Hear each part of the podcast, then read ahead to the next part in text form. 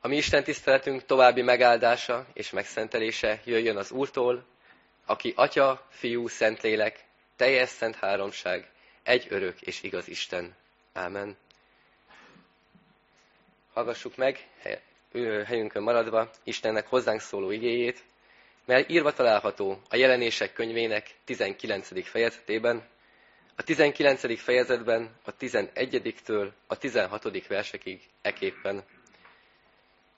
És láttam megnyílt eget, íme egy fehér ló, és aki rajta ül, annak neve hű és igaz, mert igazságosan ítél és harcol.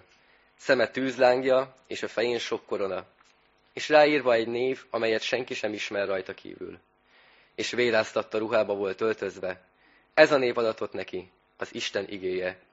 A mennyei seregek követték őt fehér lovakon, tiszta fehér gyorsba öltözve. Szájából éles kard jött ki, hogy megverje vele a népeket, mert ő vasveszővel fogja pásztorolni őket, és ő tapossa majd a mindenható Isten búsult haragjának borsajtóját.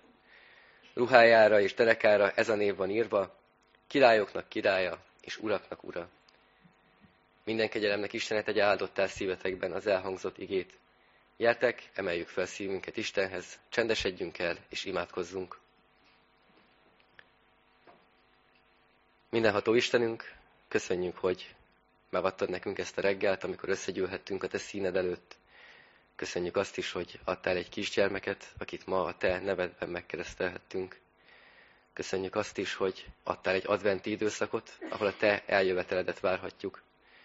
Kérünk, Urunk, ne a mi védkeinket nézd, ne azt nézd, amikor mi nem tudunk úgy cselekedni, ahogy Te azt elvárod tőlünk, hanem azt, hogy mennyire hiszünk benned, és hogy mennyire várunk Téged epedve, hogy Te hozd el az igazságot.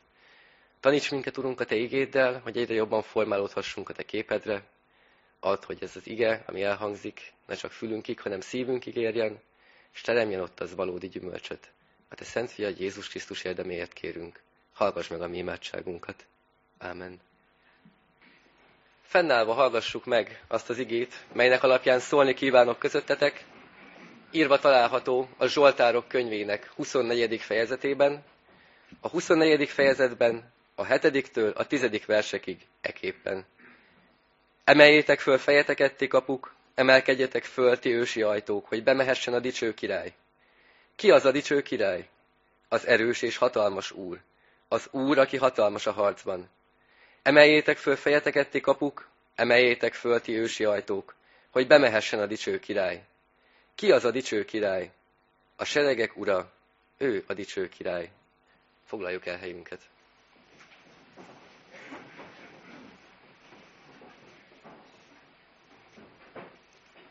Kedves testvéreim, ugyan volt szó a gondolat kísérletekről, úgyhogy most én is egy hasonlóra hívlak titeket. Képzeljünk el magunk előtt egy nagy várkastét, erős falakkal, egy hatalmas erődöt. Nagyon erős ajtóval, akár többel is, ez a rácsos, rostégos kapuval. És bent tel és tele emberekkel, és mi is egyek vagyunk ezek közül az emberek közül. Mindenki teszi ugyan a dolgát, de nagy feszültség van köztünk. Nagy feszültség, mert a várura nincs otthon. Elment hadba, csatába, és még nem tért vissza. És ahogy várjuk, egyszer csak felhangzik egy kiáltás. Kapukat fel, kapuk emelkedjetek. És már erre oda csődülnek az emberek, nagy sokaság lesz, és örülnek, mert látják, ahogy a dicső vezér belovagol, utána kísérete, ragyogó fegyverzetben, dicsőségesen hiszen győzött, és mindenki örül az ő diadalának. Nos, én sem így képzeltem el a világ végét korábban. Ez a Zsoltár azonban mégiscsak erre utal nekünk. De valóban? Mert hát a lekcióban, amit felolvastam a jelenések könyvéből, azért egy igen más képet festett elénk. Ott a királynak véráztatott ruhája volt, Isten haragjának a borsajtóját taposta, meg egyébként is olvasunk ilyen dolgokról, ezek számomra ijesztő dolgok, hogy tűzeső, véreső, elsötétülő nap, elsötétülő hold, betegségek, halál, csupa pusztulás. Ez nem a legpozitívabb kép, de azért feszültségben van azzal a képpel, amit itt látunk, ahol mindenki boldog tud lenni, mert egy dicső király jön. Még kép a valós. Talán az Ószövetség embere még nem tudott valamit, amit az Új Szövetség embere már igen. Vagy a két képtelen kiegészítve mondja meg a dolgok mikéntjét? Hát el kell, hogy mondjam, a dolgok mikéntjét sohasem fogjuk pontosan tudni. A Biblia több helyen is beszél arról, hogy milyen lesz az idők végezete. A jelenések könyvében, Dániel könyvében, Ezékielnél. Mégis a pontos módot nem tudhatjuk. Azt azonban, hogy mi fog végbe menni, azt igen. Isten uralkodni fog az új teremtésen az ő népével együtt. És a kép már így össze tud állni.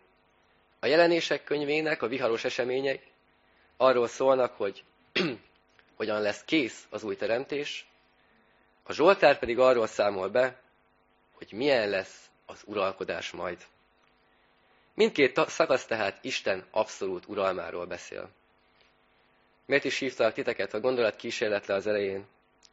Azért, mert a király, aki nekünk adatott, a király, akinek az erődjében lehetünk, ez a Jézus Krisztus. És egy kis nyelvészeti kitekintés megengednek nekem a testvérek. A Krisztus szó jelentése felkent. És az ókori keleten három tisztségviselő volt, akit mindenképpen felkentek. Ez a pap, a próféta és a király. És Jézus mind a három tisztséget maradéktalanul betöltötte. A papok feladata volt akkor Isten és az emberek között közvetíteni, áldozatokat bemutatni az emberekért. És ezt Jézus Krisztus tökéletesen meg is tette, amikor a kereszt halálával feláldozta magát mindannyiunkért. Ő maga volt a pap, és a áldozat is egyben. Profétai tisztségnek az volt a feladata, hogy értelmezzék Istennek a szavát, hogy törvényt hirdessenek az emberek között. Ezt is megtette Jézus Krisztus akkor, amikor megmagyarázta a törvényt, amikor tanította a tanítványait példabeszédekben, és akkor is, amikor te meghalod az igét, és megérted, akkor a szívedben Jézus Krisztus segít neked megérteni azt az ő szent lelkével. A király tisztsége pedig megvédeni a népet, és uralkodni fölötte. És diadalt alatva Jézus Krisztus meg is védte a népét a haláltól és a bűntől. Az uralom azonban kérdéseket vethet fel bennünk. Mert hát ha kinézünk a világba, talán nem azt látjuk, hogy Istennek a királysága uralkodik. Azt látjuk, hogy erőszak van, kizsákmányolás van az emberek között, gyűlölet van. Hol van itt Jézus Krisztus királysága?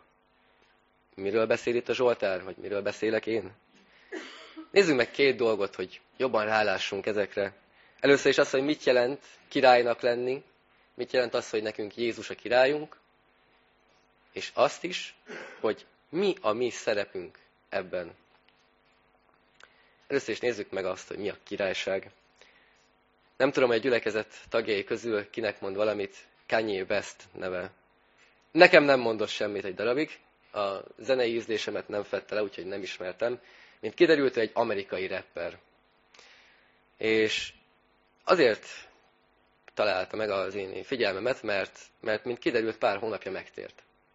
Nagyon nagy pálfordulás volt, mert amikor rákerestem az interneten, akkor elég hamar jöttek fel találatok, sőt, hamarabb jöttek fel találatok arról, hogy milyen botrányokba keveredett, milyen pénzügyi problémái voltak, milyen szexuális problémái voltak, milyen kábítószerrel kapcsolatos problémái voltak, és mégis ez az ember megtért, és amikor megtért, egyfajta bizonyságtételként kiadott egy zenei albumot, és ennek a zenei albumnak az a címe, hogy Jesus is King, azaz Jézus a király. Miért lehetett az, hogy ez volt az első dolog, ami számára kimagasló volt Jézus Krisztus személyiségében? Miért lehet egy ilyen bűnös életű embernek pont ez a szerep nagyon fontos? Azért, mert mint az ő életében, mindannyiunk életében is lesz Úr Jézus Krisztus. Királyként ez az első és legfontosabb szerepe, uralkodik a mi életünkön egyen-egyenként. És ez egy elemi erejű dolog. Hogy onnétől kezdve nem a gonosz, nem a bűn, nem más ember és nem is saját magunk uralkodunk az életünkön, hanem Jézus. És ez nehéz lépés nekünk meglépni. Nagy bizalmat igényel. Mert Jézus egyébként is nem erőszakos. Annak idején Magyarországon, amikor államvallás lett a kereszténység István király idejében, a hittérítésnek egy radikálisabb fajtája történt. Aki nem lett keresztény, azt fő és jószágvesztésre ítélték. Manapság ez nem így van, és Jézus azért nem így jár az emberek között. Ő vár az életedben. Arra vár, hogy te magad a lelkedben, a szívedben felemeld a kapukat, hogy ő bevonulhasson. Ahogy a Zsoltárban is olvashattuk. Hiszen talán mindannyiunk számára ismerős ez a mondat Pál apostoltól, hogy a testünk a Szentlélek temploma. Hát ez a Zsoltár eredeti helyén legelőször akkor hangzott el, amikor a szövetség ládáját, ami Isten képviselte a zsidó nép között, bevitték a templomba, és kérték, hogy emeljék fel a kapukat ehhez. Ugyanezt kell megtenned a te szívedben is. Engedd, hogy betérjen a Szentélek, Jézus Krisztusnak a lelke. Mert Jézus diadalmasan győz a bűn fölött. Egy király egyik legfontosabb feladata az, hogy megvédje az ő népét. Minket pedig, mint az ő népe, bűn és halál fenyeget. Jézus el tudja venni a bűn hatalmát. Ő maga, az ő áldozatával teljesen semmisé tudja ezt tenni Isten előtt, ha te elfogadod. A halált pedig saját halálával és dicsőséges feltámadásával győzte le. És nekünk is ugyanez a diadalunk a halál fölött. A bűnnek ugyan meg kell, hogy halljunk, de van feltámadásunk Jézus Krisztusban. Ez a mi nagy kincsünk, ez a mi nagy diadalunk, ez, amit senki nem vehet el tőlünk. Ettől tudunk boldog szolgák lenni a legnagyobb nehézségek között is. És végül pedig Jézus egy új világot is alkot, amiben uralkodik. Erről szól a jelenések könyve. Jézus Krisztus kezdettől az Istennél van, teremtő hatalma van. János evangéliumának az elején, amikor azt olvassuk, hogy kezdetben volt az ige, és az ige Istennél volt, és az ige Isten volt, akkor erről van szó, hogy Jézus Krisztusnak teremtő hatalma van egy új világ teremtésére, ahol ő királyként uralkodik.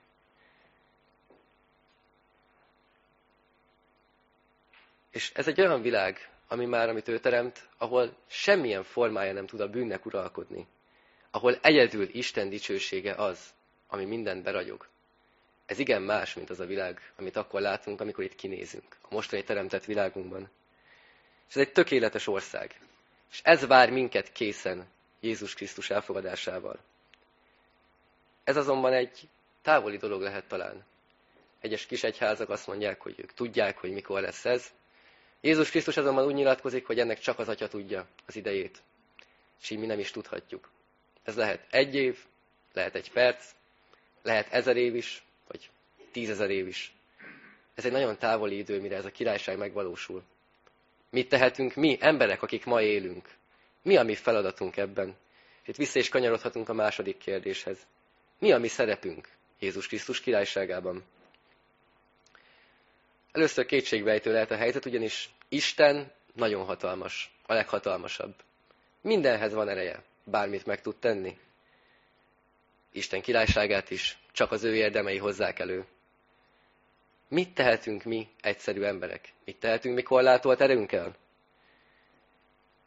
Kedves testvéreim, Istennek a királysága a hívők között meg tud valósulni a Földön is. Ahogy szeretettel, nagy lelkűséggel, kegyességgel és hálával fordulunk egymáshoz, az Isten királyságának az előképe. Ezek mind Jézus uralmát elővetítő dolgok. Ez az a királyság, ami meg van jövendőlve. És ha úgy fordulunk egymáshoz, mint ahogy Isten tud hozzánk fordulni, nagy lelkűséggel és szeretettel, akkor diadalt szerzünk a Krisztusnak. Itt a Földön már most. Teret tudunk hódítani a gonosztól. És nem erővel és nem hatalommal, mert nekünk ehhez nincs erőnk és hatalmunk. A gonosz hatalma sokkal nagyobb nálunk. Isten viszont végtelen nagyobb a gonosznál is. És mi szeretettel tudunk csak teret hódítani a gonosz elől. Mert ahol szeretet van, ahol Isten szeretete van, ott a gonosznak nincsen hatalma többé. Ezt a királyságot terjeszthetjük is mások között. Ahogy visszaidéződik a fejünkben talán a kép, amit először elképzeltünk, vagy valamilyen tévéműsorból, vagy filmből, vagy előadásból, gyakran van, hogy a király előtt hírnökök vonulnak, heroldok, akik kürtölnek, akik arról beszélnek, hogy érkezik a király.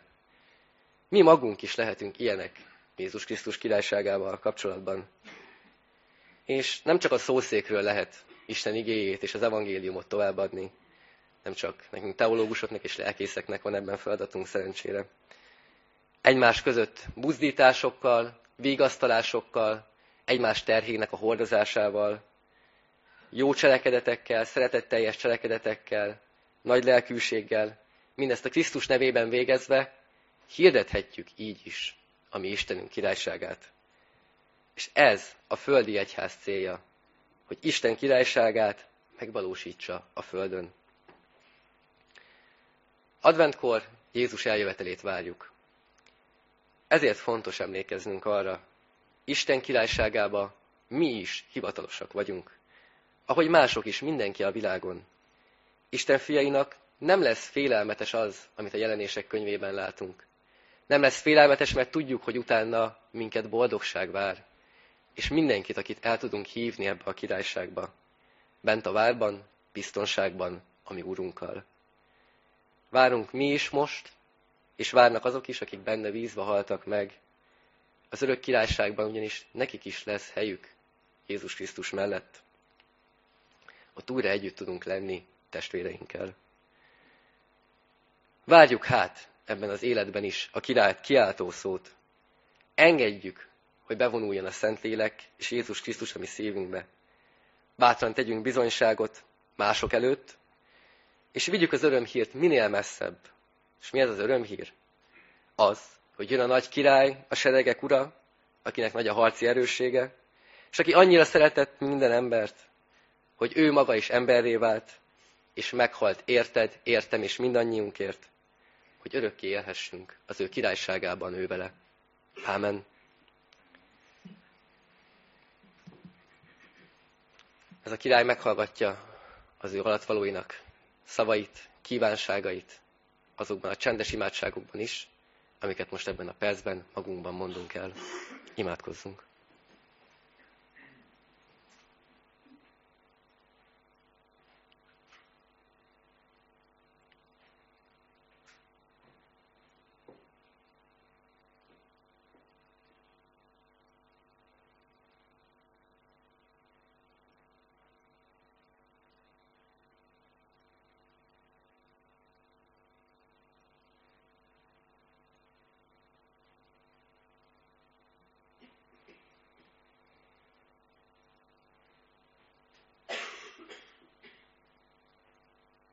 Mindenható Istenünk, köszönjük azt, hogy míg odakint a világosság talán egyre csökken, mind a természetben, mind a világban az emberek között, a te világosságod úgy lesz egyre nagyobb a te híveid között. Te tudsz világosságot gyújtani bárkinek a szívében, addulunk, hogy ebben eszközeid lehessünk. Addulunk, hogy egy, a te fényed, a te királyságod minél messzebb eljuthasson. Hát, hogy itt ebben a gyülekezetben is meg tudjon valósulni, hogy egymás szívében tudjuk ezt erősíteni, hogy tudjuk azoknak a terhét hordozni, ayiket nyomorúság, szomorúság, fájdalom vagy gyász terhel. Tud te is ők, akik a terhét könnyíteni. Imádkozunk, Urunk, minden betegért, a népünkért és minden népért. Csak te alattad, csak te melletted lehet békesség a világban.